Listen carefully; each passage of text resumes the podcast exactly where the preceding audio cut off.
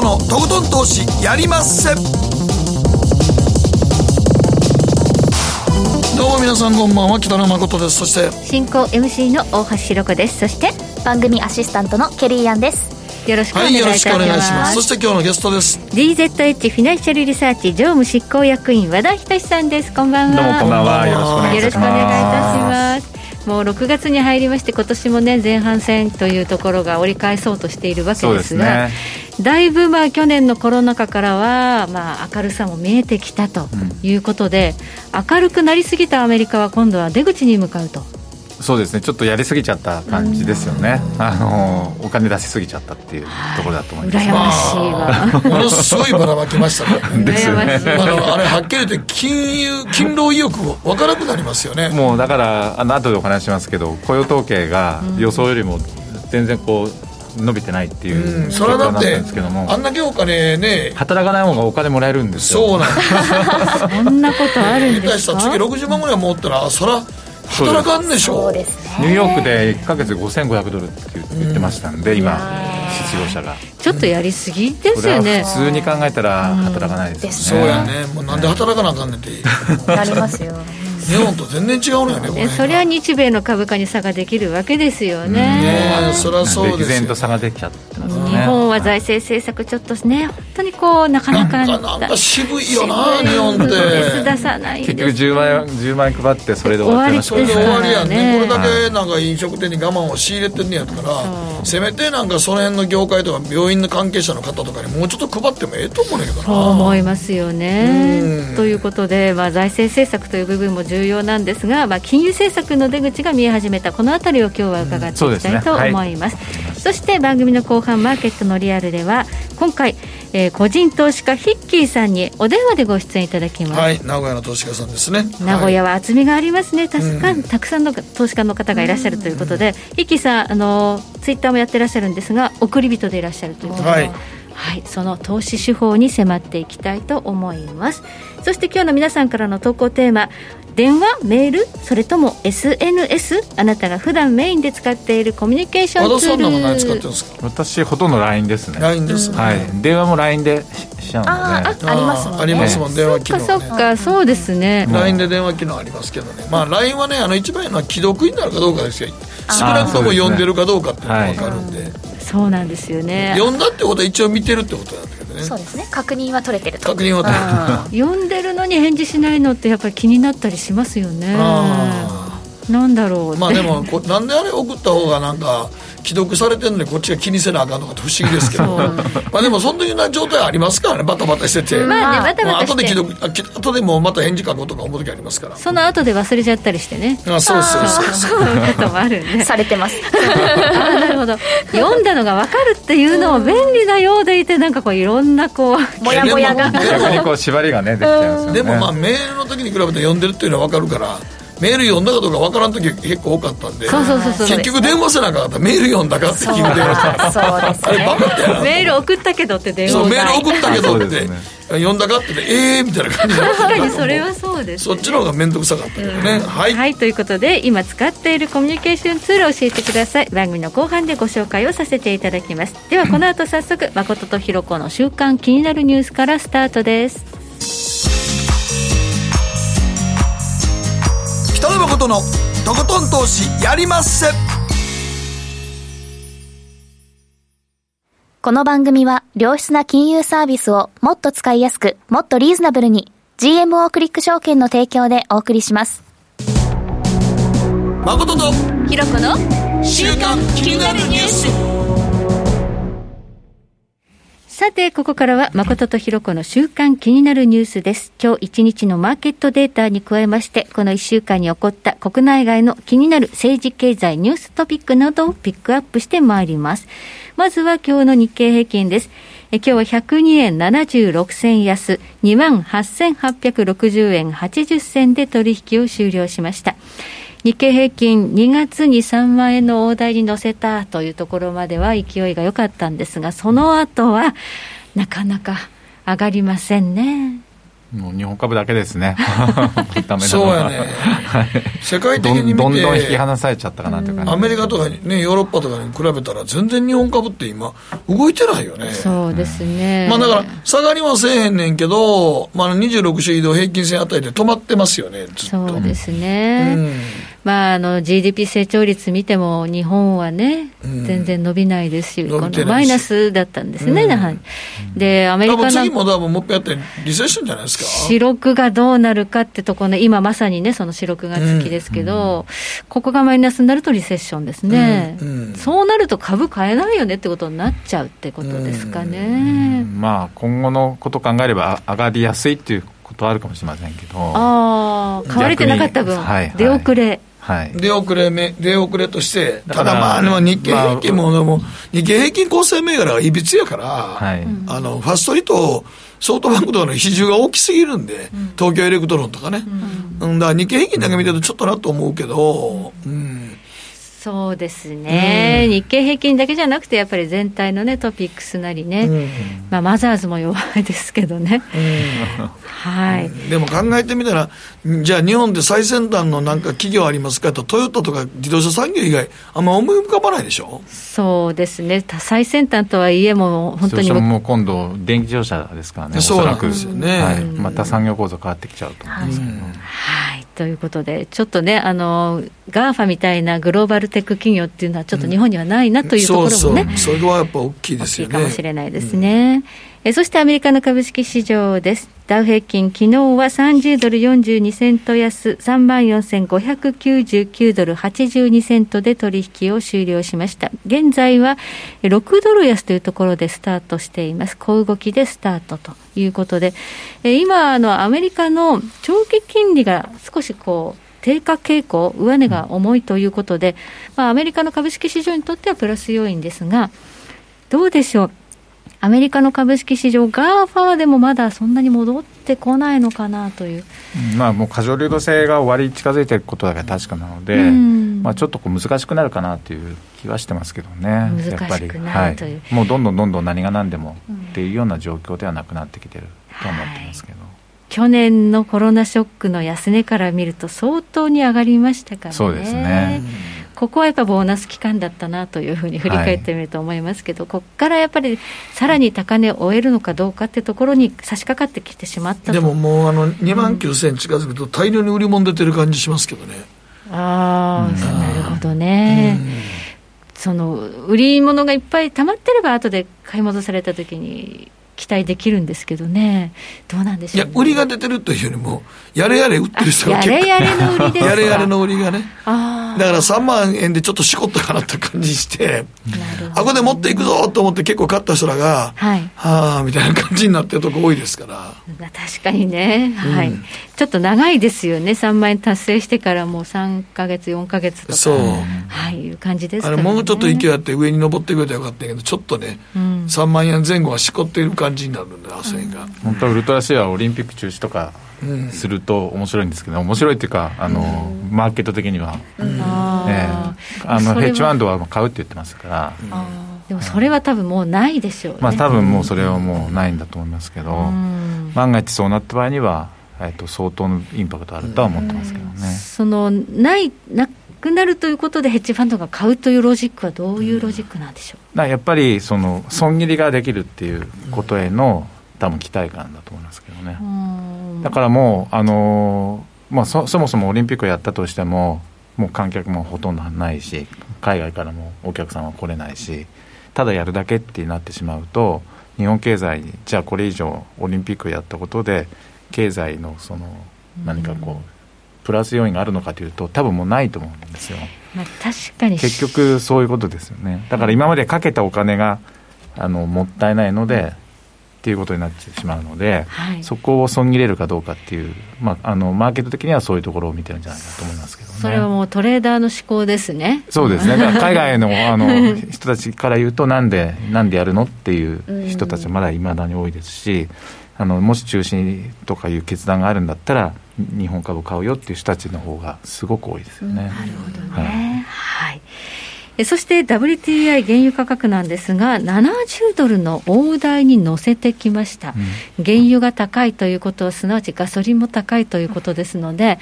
やっぱりこれちょっとインフレ傾向になってくるのかなと。もう世界的にそういう感じになってますよね。うん、うんあの原油はもうにせんじゅうごねんに大きく下落してるんですね。チャイナショックとかっていうことであの時の下落からその上流部門の設備投資投資がもう減っちゃってるんですよね。でそれが戻らないまま今度は脱炭素とかって言われ始めちゃったので投資がされないとやっぱり生産がこれからどんどん増えるという状況にならないと、うん、そうすると需要がコロナ禍から戻ってきて増えていくのに生産はもう昔のようには戻らないっていう、うん、その需給のこうタイト感が価格に表れているというふうに言われているんですね、うんうんうん、ちょっとインフレ傾向ですね。そうですね。半導体なんかももう、うん、供給要するにもうつ作れないですもんね。そうですね、はい、本当に日本がでも本当にインフレになるかどうかってとこですね日本はだってあの消費者の多分世界で一番遅いと思いますけど日本の場合はでもデフレ化の中の悪いインフレですからねこれ。そうすると今もしほんまにインフレが起こったら決していいインフレじゃないですからね。スタグフレーション、うん、スタグレーションだってそんなもん今の状態でインフレ起きたら物価上がるだけで困ります、ね、何にもみんな上がってないの他のこと、うん、アメリカぐらいになればまあ別ですけどね。別ですけど、はいうん、最低賃金も上がったりして、はい、そうそうそうそんなんも全くないまま物価が上がっていくってガソリン代ガソリン上がってますからね実際に、はい、困っちゃいますね。困りましたよね本当に一番あかんパターンよ今それ、はいということで原油は本当に脱炭素とか言ってるともっと上がっていっちゃうんですよね、うん、その部門に投資がやってこないとやってこないから、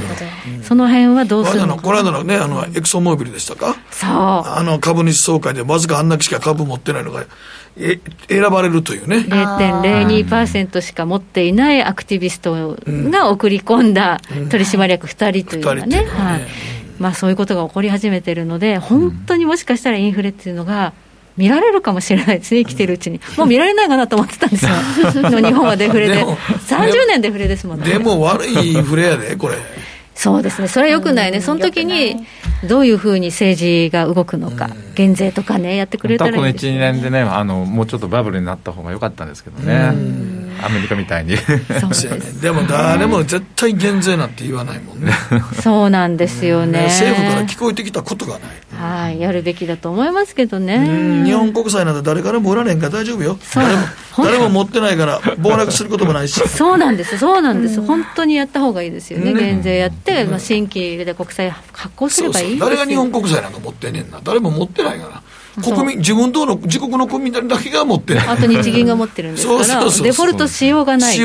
う、はいまあ、そういう話がありますね。で本当にインフレになるのだったらばゴールドがここから注目かもしれませんということで、うん、ゴールド今せんはっぴゃくきゅうじゅうよんドルということでまだ過去の最高値には到達していないんですが、うん、ここからどうなるか注目ということになります。ではここからはケリーがこのいっしゅうかんに気になったニュースのピックアップです。はい私の気になるニュースはエーザイアルツハイマー新薬。このニュースはなのかから続けてずっとビッグニュースになってますよね。なのかに エフディーエー より治療薬としての承認が発表されました。でそこからふつかはち、きゅうとあのエーザイの株価がストップ高で、はいはい、ビッグニュースになってます。その新薬ができたというニュースとあとストップ高になったという両方のニュースが結構騒がれているんですが、うん、じゃあこの新薬というのはあの新薬の対象患者数っていうのが例えばアメリカだったら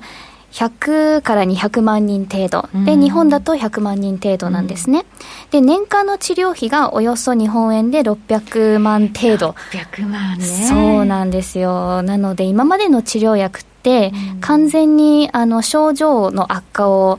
こう遅らせるものであって止めるものではなかったんですね、うん、で今回は進行自体を抑えるあの治療薬として期待されているっていうことなので、うん、ただその対象患者の中のやっぱりあの最初の方のまだ症状が初期段階だったりとかの方の方が効くというかその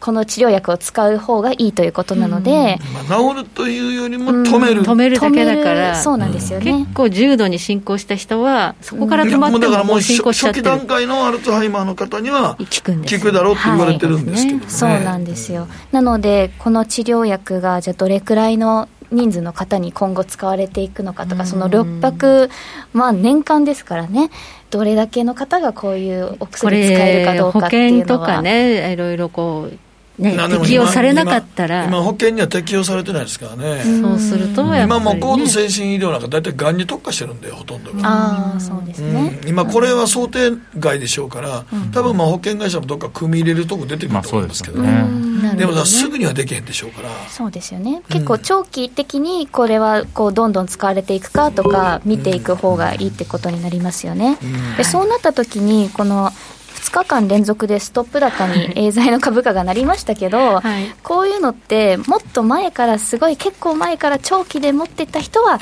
ラッキーだったなっていう感じなんですか、うん、そうですね。もう前から持ってる人はもう、ね、ストップ高で値がつかないぐらい上がってるのは嬉しいですけど、うん、今から買うっていうのは誠さんどうですか？あかんよ。もうまあまあ買わないですけどね買わないですねいやもうだって明日で みっか みっかで窓開けてね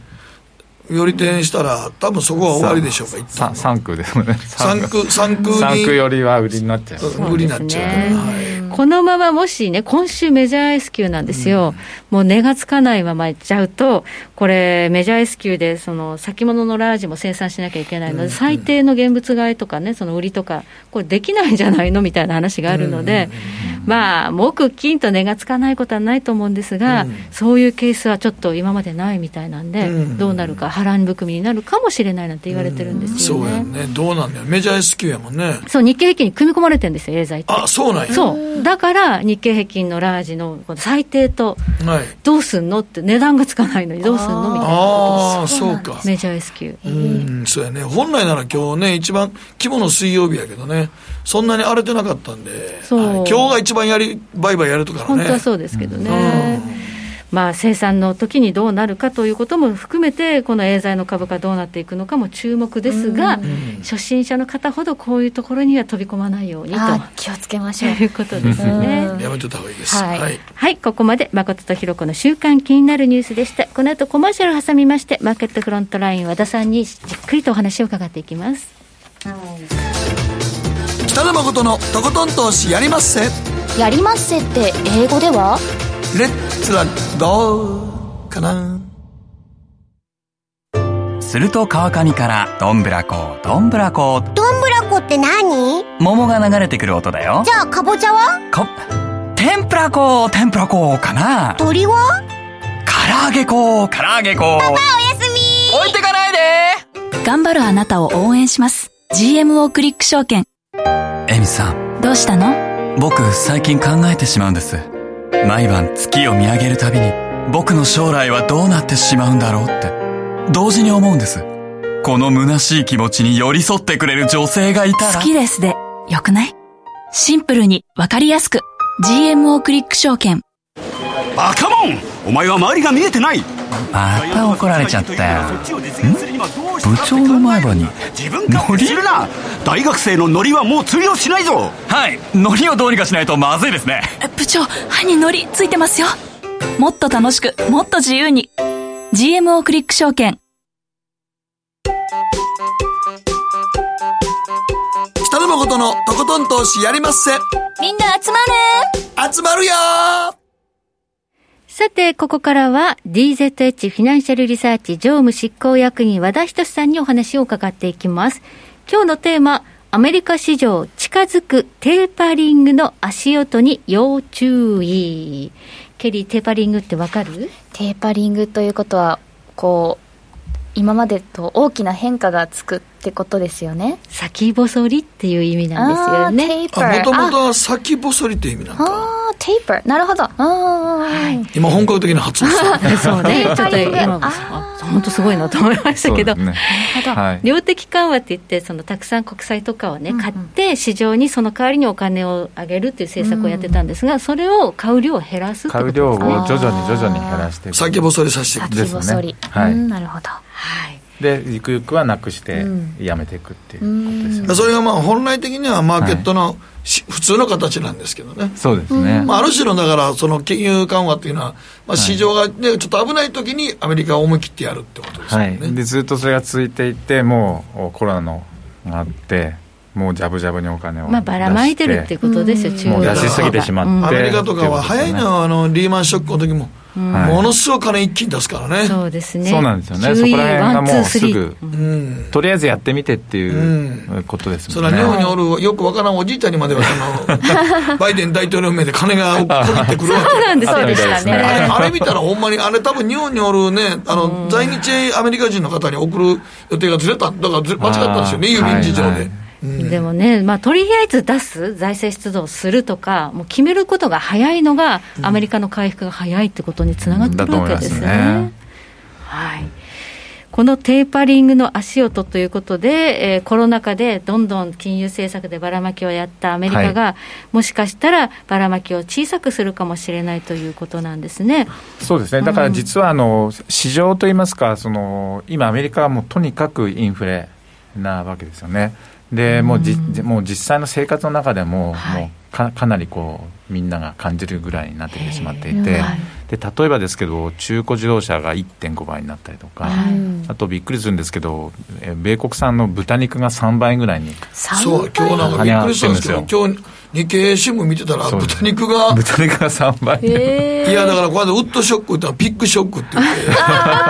ピックショック。も木材もすげえ上がって、木材が上がっちゃって、そのこの前も建設業の雇用者数が減って、減ってましたけど、要するに家が建てれないんですよ。そうですね。あのもう資材がないので。ないので。はい。でこれが豚肉の中あれだからコロナ禍の中でみんなもうだから養豚業やってなかったんですよ。やら、やらなくなっちゃったんですね。あ、そうなんですか。はい、で家賃もどんどん今上がってますし、うん、であのもう今人が働かなくなっちゃって、うん、もう本当の労働力不足なんですよね、はい、そうすると賃金を上げないと人が来ないと。賃金がもう平均賃金なんかもうガンガンガンガン今上がっていって、上げてますしね。だって失業保険ガンガン上げてましたもんね。そうですね。働くより良かったでしょ多分。働かない方がお金をもらえるっていうちょっとその需給、需給的なそのアンバランスっていうのがものすごい出てきてしまっていて、うん、はい、ちょっとに今の日本では考えられない今状況ですよね、うん、で、あのですからもうそういうことが起きてしまっているので、今共和党の 州, あの州知事の、えー、州中心に本当はもうくがつが給付金、特別給付金の最後なんですけども、うん、もう今月いっぱいでえー、もう、もう打ち切ろうというところがにじゅうごの州ですね、うん、もう決まってます。もう半分ですね。そうですね、はい、くがつまであとさんかげつやったらどんなことが起きるのか。だから結局そのあれ、あれなんですよ、はい、先、えー、先、先、先週、あ、先週、先週ですか、うん、もう雇用統計があって、はい、えー、予想よりも全然悪かったと、うん、っていうことで、はい、すごくこうドルが売られたりとか金利が下がったりしましたけれども、働かなくなって雇用統計の数字、働かなくなった人たちが、うん、要するにあの働き口がないんじゃなくて、実際はもう労働力不足でただ単に働かないだけっていう、はい、そういう状況なんですけども、はい、おそらくもう次の、えー、来月出る雇用統計はそのもう打ち切ってくるわけなので、うん、相当跳ね上がってくるんじゃないかなと。そうすると雇用統計の数字にも出てきますし、はい、平均時給は上がったままですし、はい、でも実際のせ生活がもう感じら非常にこう身に染みて感じるほどイン フ, インフレがもうどんどん上がってきていると。で今 エフアールビー があの恐れているのはその暴騰してしまうとハイパーインフレになってしまうのが怖いので、うん、えー、一時的だ一時的だって言ってるんですけども、ね、市場はもう一時的じゃないっていう認識なんですね、ほとんどのみんな、うん、はい、ですからその市場の認識と エフアールビー の認識を、えー、徐々にこう付け合わせていかないといけないというか、はい、すり寄せていかなきゃいけないような今作業になってきているというところだと思います。で、実はもう来週、実はもうろくがつじゅうご、じゅうろくに エフオーエムシー があって、はいはい、えー、マーケットそこに非常にこう注目を集めてるんですけれども、うん、その前に明日も シーピーアイ ですよね。消費者物価指数ですね。消費者物価指数があって、はい、それももう年率で よんてんななパーセント なんていうとんでもない予想になってるんですけども、はい、そこよりももっと跳ね上がって ごパーセント になるかもしれませんし、 よんてんなな よんてんなな とかで先月も よんてんにパーセント だったんですよ。 よんてんに ですもんね。日本がなかなかインフレ率 にパーセント 達成できないというのにもう、もうすでに よんてんなな とか よんてんに とか、まあ、これが一時的かどうかってところが今ね、そうです問われてるんですよね。で エフアールビー はあくまでも一時的だ、うん、っていうふうに言ってますので、うん、でそこでこう市場を抑えているというような状況なんですけれども、えー、ろくがつじゅうご、じゅうろくはその、まあ金えーとですね、ふたつ実はありまして、テーパリングの議論をするかしないかっていうことなんですけれども、おそらく、えー、これはもう何らかの議論あるんじゃないかなというふうには思ってます、うん、もうすでにテーパリングをやるというよう な, なんかコメント出てますもんね。そうですね。でいつ始めるかということではもう始めてもおかしくないということと、うんはい、あと実は先週ある一つのニュースが流れて、はい、マーケットあんまり気にしてなかったんですけども非常に重要なことがあったんですね。で、えーと、実はあの昨年のにせんにじゅうねんのさんがつからじゅうにがつにかけて、うん、え実はの社債をですね、えー、エフアールビー が流動性をこう、はいをつけるために社債を買ってたんですよ、はい、あ中央銀行が直接社債を買 う, うっていうことを社債も買うやったんです、ね、一般企業の社債まで買うのかってちょっとこう話題になってたんですけども、うん、でただもそれも昨年のじゅうにがつで終わっていて、うん、でそれがですね エスエムシーシーエフ っていうセカンダリーマーケットコーポレートクレジットファンファシリティってちょっと長いんですけれどもそういうそのファシリティで、えー、ともう買い付けが終わっていると。で実はそれをえー、と社債の イーティーエフ 絡みから最初にもう売却してきますよということを実は先週アナウンスしてるんですね、はい、で, ですからそのテーパリングをそれは金融政策とは関係ないというふうに エフアールビー は実は言ってるんですけども、うんまあ、あの実際は関係ないんですけれどもその自分たちが持っているバランスシートをもう終わったものですからそれを処分しておくと。で処分そういうことを処分し始めないとテーパリングっていうのはやっぱりできないですよね。だからそのテーパリングをする前段階としての準備としてその社債の方の売却も始めますよということをもうアナウンスしてるっていうことはもうその準備をしているっていうそうですね。まあ、役割を終えたということで、まあ、これあの会社が潰れないようにっていうことでね、そうです。いろいろやった。で少なくともそれそういうことをしない、うん、しないうちはテーパリングなんていう話にはならないですけども、うん、それをし始めるということはもうテーパリングの準備を エフアールビー ももうし始めていると。そうすると、まあ、バランスシートの総額は減り始めてるってことになるんですね。そうですね。で減り始めて、うんえー、とテーパリングを し, し始めてくるともう自動的にこう償還するものだだけで減ってき、減ってきますから、はい、徐々に徐々に減っていってマーケットにそのショックを与えないように減らしていこうという多分の始まりなんじゃないかなというふうに思ってますけどね、はい、だからそこがやるかどうかということで、もう一つは実はあのさんがつに経済金利見通しというのがありましたけどもドットチャートですね。そうですね、はい、でそこで、えー、それがろくがつに今度リニューアルされて新しいものになるんですけども、はい、それがあと実はじゅうはちにん中さんがつの時にはじゅういちにんがにせんにじゅうさんねんの末まではゼロ金利って言ってたんですけども、うんはい、もうすでにしちにんはえー、もう何らかの利上げをするという予想をしてたんですね、さんがつの時点でね、はい、にせんにじゅうさんねん末までに、はい、そうです、はい、やるだろうとやるだろうとでかなり多いなっていう印象だったんですけども、ただ中央値っていうのを出すんですね、はい、で中央値っていうのはその平均じゃなくて上から上からも下からも同じ順列のところで真ん中の値を取るっていうのを実は市場は重要視してるんですけども、うん、じゅうはちにんいるので上からきゅうばんめと下からきゅうばんめの人の数値を足してにで割ったもの、はいはいうん、これが実は中央値なんですね。そういう計算なんですね。そういう計算なんです、うん、でそうするとじゅういちにん、えー、ゼロ金利って言ってるわけですから、うん、それが動く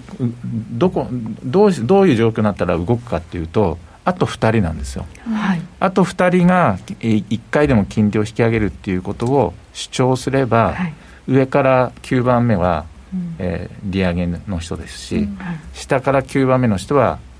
えー、まだ 利,、えー、利上げをしないゼロ金利の人なんで、うんはい、いっかいの利上げの人と利上げをしないっていう人たちをのものを 2, 2つで足してにで割れば、うん、ちょっとこの上に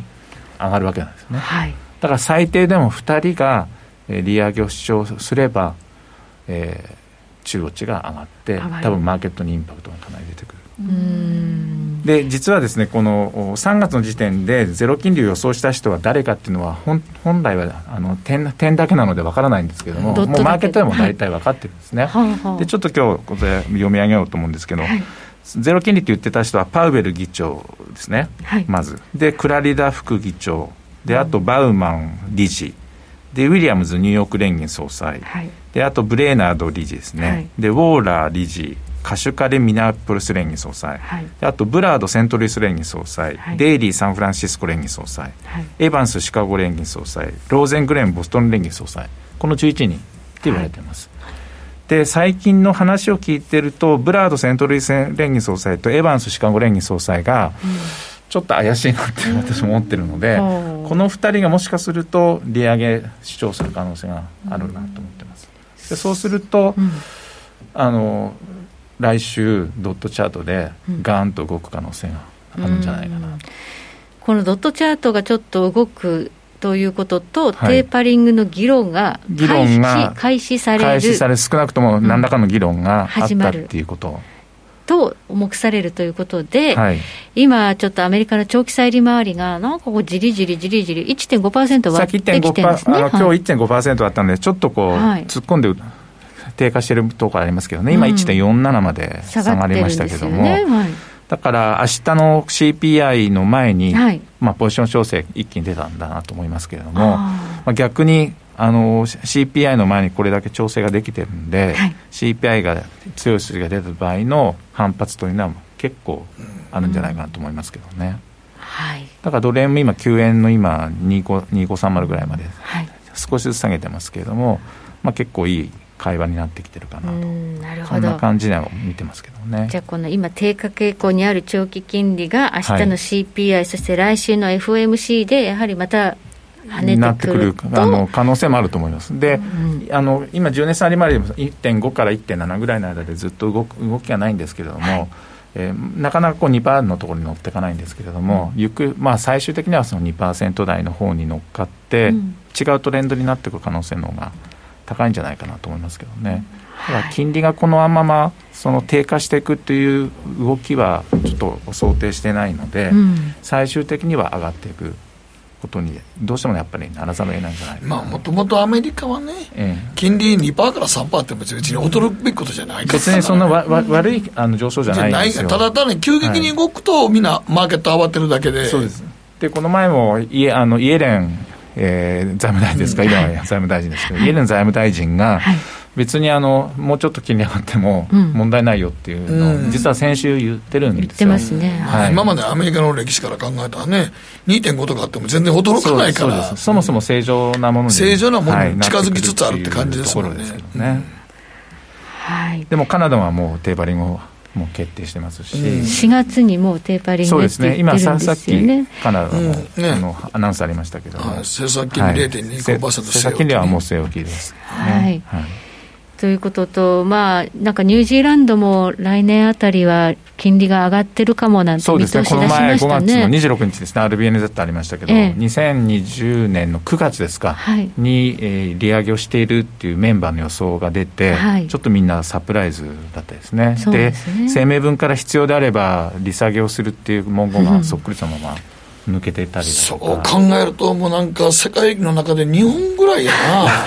そうなんですよ、ね、えだ今要するに金融政策にものすごく今敏感な相場になってるので、うん、為替に関してはそうです、ね、だからニュージーランドもそれが出てもうその日からあんたがありましたし、カナダドルにしても、うん、あの ビーオーシー がテーパリングを決めたその日からずっと上がりっぱなしなんですよ、うん、でイギリスなんかもあの 自分、自分たちはテーパリングじゃないと言ってますけども言ってますけど、あもうあどう考えてもテーパリング決定なんですけれども、買い入れ量を減らしてますね、いっしゅうかんの、ね、その規模は減らさないけども、うん、あのペースを遅らせる、買い入れのペースを遅らせるっていう、うん、なんちょっとずつちょっとずつそうなんですよ、減らすっていうことなので減らす方向、減らす方向に行ってんのよね、はい、だからその日は規模規模は減らさないからテーパリングじゃないっていうふうにあの総裁が言ったもんですから、うん、一回あの買ったり売ったりって乱高下したんですけれども、もう翌日からでもそれってテーパリングじゃねっていう話になって実質的にはで実質的にはそこからまた変われたり、実質的には多分そういうことですもんね。だからそういうことにものすごく敏感に今テーパリングだとか利上げっていうその言葉とか、うん、その決定に対してのなんか日本だけなんか全然取り残されてるな、まあ、日本はきゅうかげつ連続消費者物価指数マイナスです上がらないんですよな、上がらないな、なんですかねでもちょっとやっぱり給料とか上がっていかないとダメかもしれないですね。そうやっぱ上がってないもん、賃金が上がらないと、そうですね、はい、そうすると日本だけがいつまでたっても金融政策の正常化っていうのはやらないだろうという、うん、だから結局は要するに円売りになるわけですよね。そうですね、うん、だから引き締め方向に向かう通貨はやっぱ買われますもんね、はい、そうですね、買われやすいと、買われやすい、うん、金利も当然上がっていくわけやから、で日本は動かないからやっぱりちょっと円安なのかなという、うん、そういう見通しは成り立ちますね。そうですね、でまあ、どれにしてもひゃく、えっと、いっかいアルケゴスの話があって、うん、大きくコレクションをしてそこで下げ止まって今戻ってきてると こ, ところですので、はい、チャート的にも非常に、えっと、買いやすい状況にはなっているというところだと思います、うんうん、そうですね。なんかこうごがつの連休明けに日経平均がにせんえんぐらい下がる 3,、はい、みっか連続安ってあったんですけど、うん、あの時も別にドル円円高にならないんですよね。今リスクオフっていうような動きがないんですよ。昔円高になったんじゃん、あの時動けば、はい、我々動いたらもう円高なんて今ならないもん、ならなくなったよね。だからもうドル円っていうこと自体が、ね、うん、さほどなんかもうトレードされてるもんじゃなくなってるっていうかそうね、投機筋がその時にドル円売れとかやらなくなってる、やらなくなってて、うん、だから円をいじるってもあんまり意味がない、うん、なのかもしれないね、というね、なんか円を円を中心に売買してもあんまり意味がないんじゃないのっていうところに来てるんじゃないかなと思うんです、ね、ちょっとそういう意味ではチャートだとか、うん、まあ、あの今日も実はあのオプションとかですね、はい、結構やってるところがあって、うん、オプションもひゃくきゅうえんちょうどとかちょうどからいちまるぐらいの間に結構のドルコールを持ってるんですよね、うん、マーケットは。なのでここら辺はやっぱりあのガンマロングガン、ガンマでショートなので、うん、すぐ買い戻しが入ったりだとか、うん、きゅうえん台前半っていうのは必ずオプション絡みの買いが出たりだとか、うん、はい、そういうことがあってこう底堅くなっちゃったりとか、うん、で少し上がるとまた利食いの売りが出て頭も抑えられたりとか、もうちょっとそんなことばっかりやってるような状況にはなっちゃってますけどね、はい。ただこの動かない相場も明日とおかに出るアメリカの消費者物価指数 シーピーアイ、うん、来週じゅうご、じゅうろくにちの エフオーエムシー のでちょっとまた違う相場というか方向性になっていく可能性も、うんうんうん、結構出てきてるんじゃないかなというふうに思ってます、ね。まあ、日経平均のちょうどにじゅうろくし移動線の上のところ前後してるだけですので、はい、まあ、多分煮詰まってきてるのでどっちかに走りたいと思ってるんですけど、ね、エスキュー が終わって来週なんてと、まあ、もしかしたら動くかもしれませんけどね。動くかもしれませんね。はい、はい、えー、ここまで和田仁さんに伺いました。どうもありがとうございました。ありがとうございました。北野誠のとことん投資やりまっせ。みんな集まれ。行かしていただきます。ジーエムオー クリック証券の シーエフディー では日本にひゃくにじゅうごや米国さんじゅうなど世界各国の主要な株価指数、原油や金などの商品、レバレッジ イーティーエフ、リート イーティーエフ、外国株など世界中の金融資産を買いからも売りからも手数料無料で手軽に取引することができます。今まで気になっていた世界中のあの指数、あの銘柄、あの商品に投資ができます。パソコンからスマートフォンまで高性能なトレードツールも魅力。シーエフディー も ジーエムオー クリック証券。ジーエムオー クリック証券株式会社は関東財務局長金賞だいななじゅうななごうの金融商品取引業者です。当社取扱いの金融商品のお取引にあたっては価格変動などの理由により投資元本を超える損失が発生することがあります。お取引をする際は当社のホームページや契約締結前交付書面にて手数料などの諸経費及びリスクについて十分ご確認ください。北野誠のとことん投資やりまっせ。もう寝る暇ないわ。なのに肌ツヤツヤツヤツヤツヤツヤ。マーケットのリアルということでございまして、今日は名古屋在住個人投資家送り人ヒッキーさんです。もしもし。もしもし。こんばんは。よろしくお願いします。よろしくお願いします。よろしくお願いいたします。ヒッキーさんは、えー、株式投資やられてもう何年ぐらいなんですか今。そうですね、今年でじゅうろくねんめになりますね。おお、もともとはなんで株やろうと思い出したとこから始まったんですか。そうですね、まあうーん今は起業してるんですけど、はい、当時はサラリーマンやってまして、はいはい、まあなんかちょっとあの先輩方があのうちを建てたりしてたんですけど、うんうん、まあ、僕もその将来的にうち建てるのかなって思った時に、うん、まあ、その給料だけではなかなかしんどいじゃないですか。建たんぞと、はい、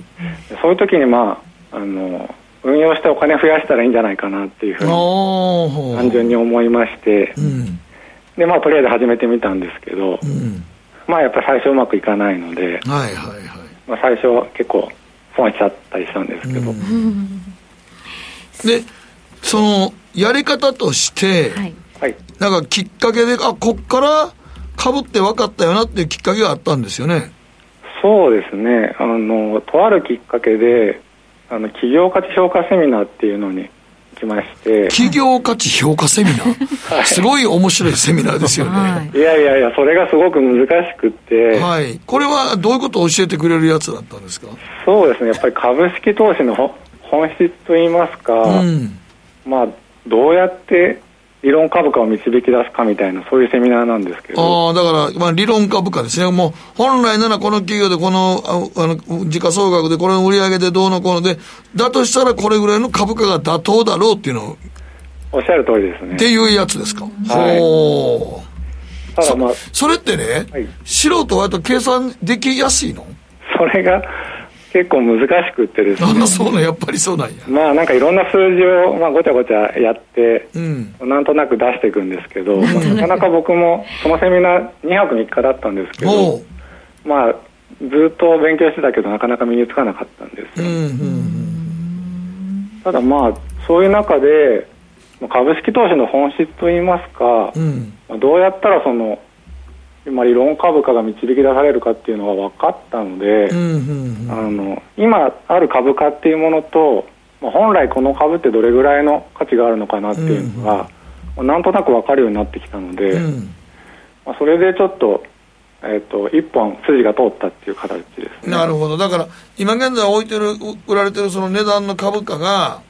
はい、それが割安なのか割高なのか。そうですね、まずはその割安割高っていうところが、うんまあ、なんか全然見当もつかなかったところから、うんまあ、これぐらいが、まあ、今ある株価か、株価の価値かなっていうところが見えてきました、うん、だとしたら株価見他いろんな銘柄調べたときにあこれは今のところこれでいくとこれは割安やなとかあこれはいくらなんでもい面白くて人気あるかもしれない割高だなというのが分かってきたわけですね。そうするとそうですね、まあ、そういう ベ, ベースっていうのがやっぱり分かってこないと、うん、もう株価上がったらそのまま追いかけちゃったりとか、うん、株価下がったらもう売っちゃうってやってるとやっぱりいつまでだっても儲からない。そうですね。で、まあ、投資のポイントとして売上高で見るとどれぐらいが大体大体の目安どれぐらいにしてるんですか。そうですね、まあ、売上高の増加で見るとまあ じゅっパーセント から にじゅっパーセント ぐらいが理想的かなって思ってます、ねうん、なるほど。あんまり控えめですね じゅっパーセントにじゅっパーセント。 そうですね、まあ、控えめといっても全体から見たら結構優秀かなって思うんで、まあ、それが例えば さんじゅっパーセントよんじゅっパーセント みたいな会社もあるんですけど、えーはい、それっていうのは例えば特需があったりですとかあまあどうですかね、ちょっとそれをずっと継続していくっていう会社あんまり見たことがないのでないよね。パソナみたいにじゅうばいになってそれがずっとじゅうねん続くと思わんもんね。そうですね、まあうん、そういう会社って、まあ、どこかちょっと成長の歪みっていうか、うんまあ、特需ですよね、まあ、そういうのは。そうですね、例えば エムアンドエー で成長してたりとか、うん、そうすると財務が傷んで、傷んでしまったりですとか、うんうん、まあそういう会社大体割高だったりするんで。なるほどね。あのあんまり投資の対象にならないですね。なるほど、はい、あとはほんなら営業利益率とかはどれぐらいを目安にしてるんですか。そうですね、それもまあ業種によって結構異なると思うんですけど、うんまあ、僕はまず、えっと、じゅっパーセント っていうのを見てまして、うんまあ、それくらいあったらあの、えっと、商品の競争力みたいなところっていうのが、うん、しっかりある。営業利益率 じゅっパーセント 以上だったら結構競争力高いですよね、はいまあ、それもやっぱりビジネスモデルによるとは思うんですけど、うんうんうんまあ、それくらいあると、まあ、赤字にもなりにくいですし、うんまあ、投資対象として安心できるかなっていうところですね。で、あと僕も最近ちょっとこれで注目したのは時価総額の会社ですね。そうですね、時価総額も、まあうん、結局成長余地って話になってくると思うんですけど、うんまあ、大きいとじゃいけないのかっていうと、まあ、そうでもなくって、うんまあ、ファーストリテイリングさんとか、まあうんトヨタ自動車さんとかあのあたりっていうのも最近株価伸びているっていうのもありますし、うん、まあなんて言いますか、えー、まあ僕僕の中ではひゃくおくからさんびゃくおくぐらいの会社の方が、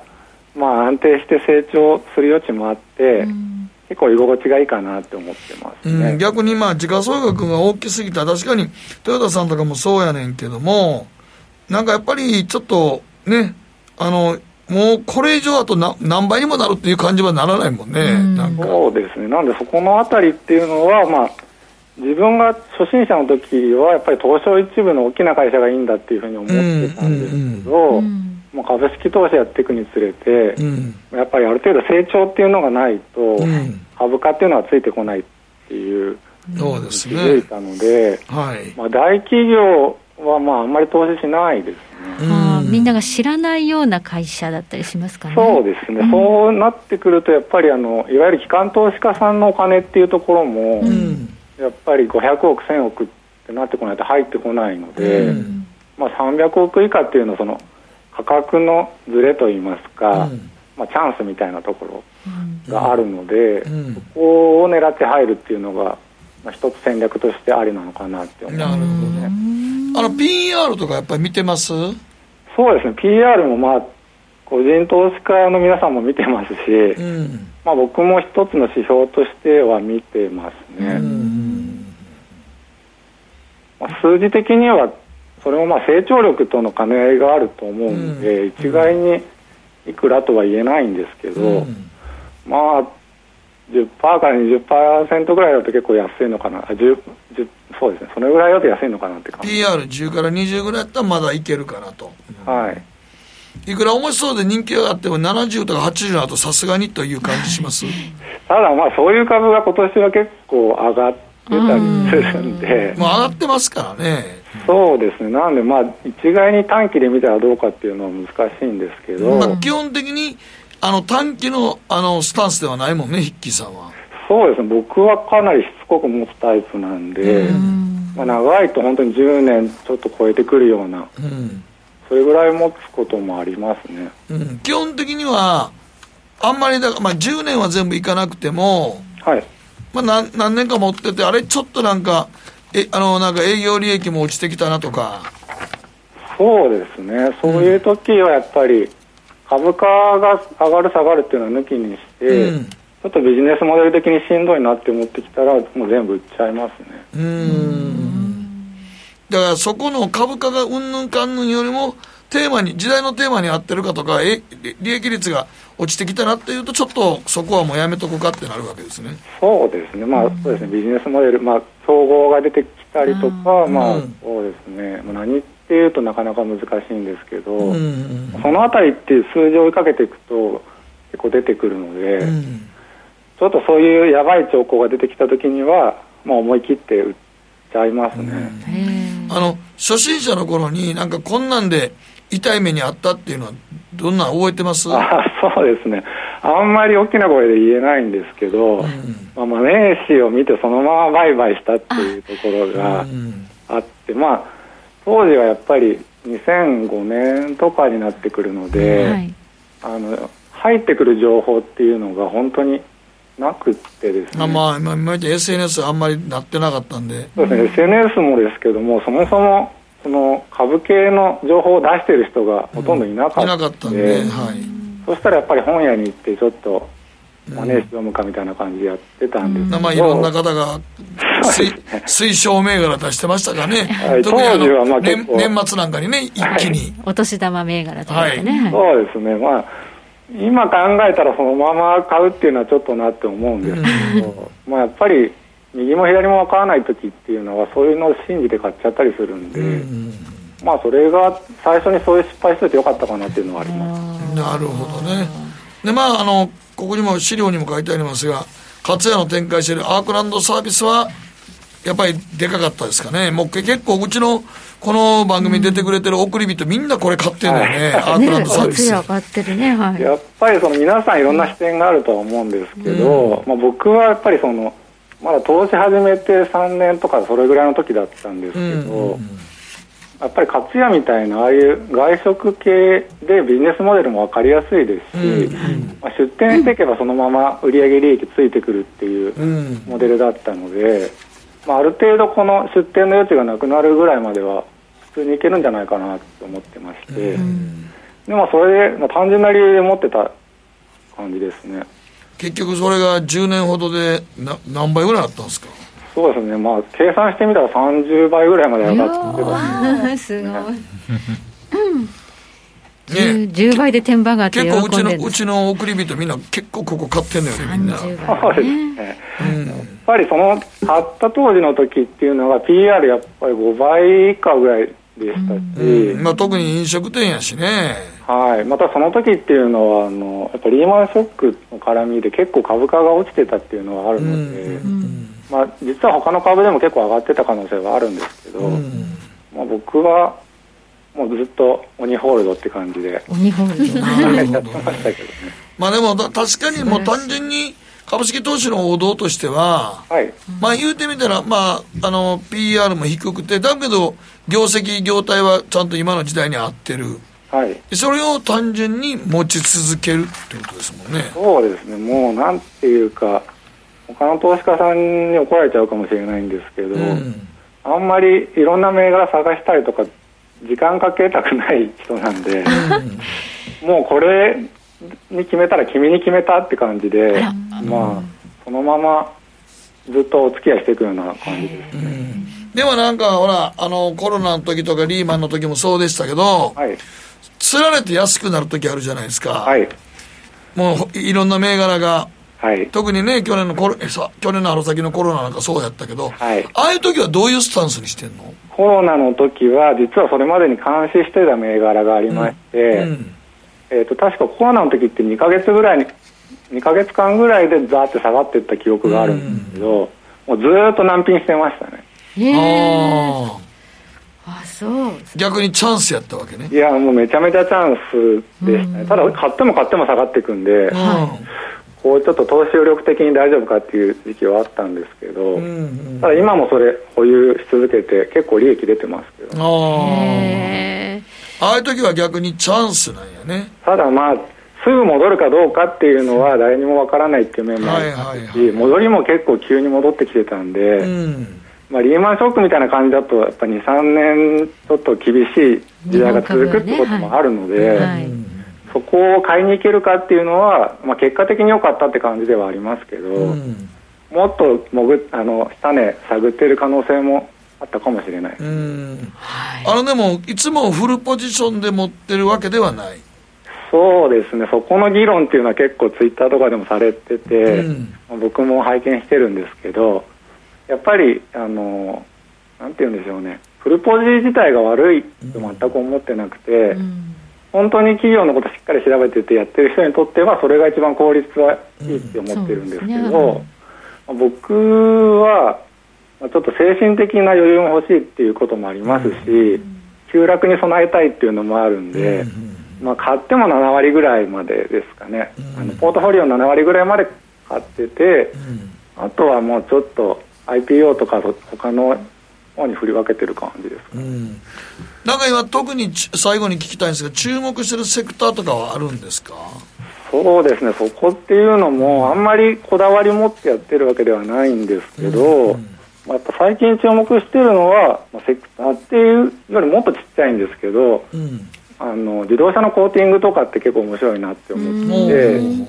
まあ、最近そこも株価結構上がっちゃってるんで、うん、買いに行くのもなかなか難しいんですけど、うん、やっぱりそのコロナっていう状況で、まあ、車大事に乗りたいっていう需要があったりですとか、うんうん、やっぱ電車に乗ったりとかそういうのってちょっと嫌だなっていう風潮もありますから、うん、はい、プライベート空間で移動したいってなった時にはやっぱりあのマイカーで動きたいっていう需要があると思うんで、うん、まあそういう意味でコーティングみたいな感じですかね、うん、なるほど。まあでも一度買ったらなかなかね、あんまり頻繁に売買しない方が株って最終的にみんな、 そうなんです。うちのラジオに出てくれてる送り人の人って本当に結構頻繁に売買してない人多いね、はい、そう長く持つんですよね、うん、はい、もうあのさんじゅうおく持ってるテスラ君だけですね、頻繁に売買して彼はと、ね、特殊ですよね、能力的に能力的にね、はい、はいはい、ということでございました。どうも今日はお忙しい中ありがとうございました。ありがとうございました。ヒッキーさんに伺いました。ありがとうございました。失礼いたします。北野誠のとことん投資やりまっせ。やりまっせって英語ではレッツはどうかな。エミさん、どうしたの？僕最近考えてしまうんです。毎晩月を見上げるたびに僕の将来はどうなってしまうんだろうって同時に思うんです。この虚しい気持ちに寄り添ってくれる女性がいたら。好きですでよくない？シンプルにわかりやすく ジーエムオー クリック証券。あらっしゃい、ご注文どうぞ。うーんと大盛りラーメンにトッピングでチャーシュー、コーン、メンマ、海苔、それに味玉、白髪ネギね。あ、バターとワカメも全部のせ一丁。シンプルにわかりやすく株式 エフエックス は ジーエムオー クリック証券。ねえ先生、好きってじゅっかい言って。それじゅっかいクイズでしょ。いいから。じゃあ、好き好き好き好き好き好き好き好き好き好き。僕も先生好き。え、もう。思わず笑みがこぼれる株式 エフエックス は ジーエムオー クリック証券。さて、ここからは皆さんからいただいた投稿を紹介していきます。今日はあなたがメインで使っているコミュニケーションツール。はい、こうちゃんからです。コミュニケーションツールといえばやはり電話ですかね。メール、フェイスブック、ツイッター、ライン 全部使ってますが、もう ライン はやっぱり優れもんでめっちゃ使ってますが、ただ、周りがいかんせん年寄りが多くて、ガラケー使ってる人が多くて、えー、エスエヌエス 使えませんとなると、コミュニケーション手段、電話になります。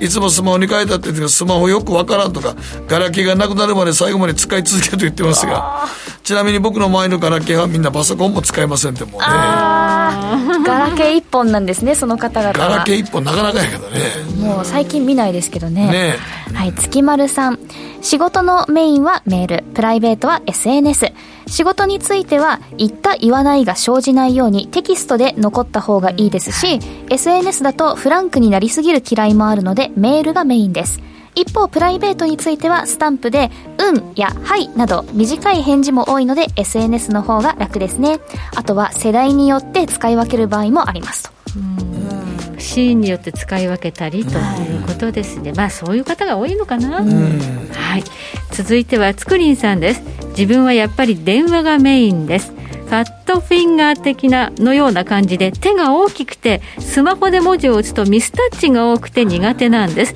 直接話しちゃった方が。確かにミスタッチ多いな。確かにファットフィンガーっていうのはね、あのマーケットで間違えて注文出しちゃうよく言いますよね。はい、キーボード打つとキーボードでファットフィンガーで相場がバーンって動いたりする。あららら、そういうのをファットフィンガー、売りとかをね間違えちゃった。売りとか間違うとかね。はい、はいは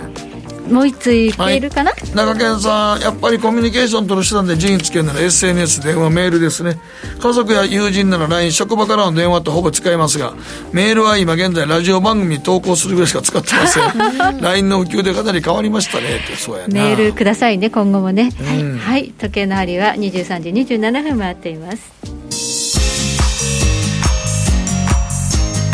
北野誠のとことん投資やりまっせ。この番組は良質な金融サービスをもっと使いやすく、もっとリーズナブルに ジーエムオー クリック証券の提供でお送りしました。さあ、今日は和田さんにお話を伺いましたが、明日とにかく明日消費者物価指数アメリカね、そうですね、注目ですね。はい、とにかくみんなそこに一点に集中してるっていう感じですね。うん、でも イーシービー 理事会もあって、ね、ちょっとヨーロッパの方もどうなるのか、そうですね、ラガルス総裁の会見なんかもありますから。はいはい、ということでまずは明日の金利動向に要注意。そして来週 エフオーエムシー、 ここも重要です。なんといっても、はい、こちらになると思います。はい、それはあとそうだ、メジャー エーシー がありますからね。そうそうそう、金曜日、うん、そうね、うん、これがどうなるかってとこも注目です。え今日は和田仁さんをお迎えいたしまして、いろいろとお話を伺いました。和田さん、どうもありがとうございました。それでは皆さん、また来週。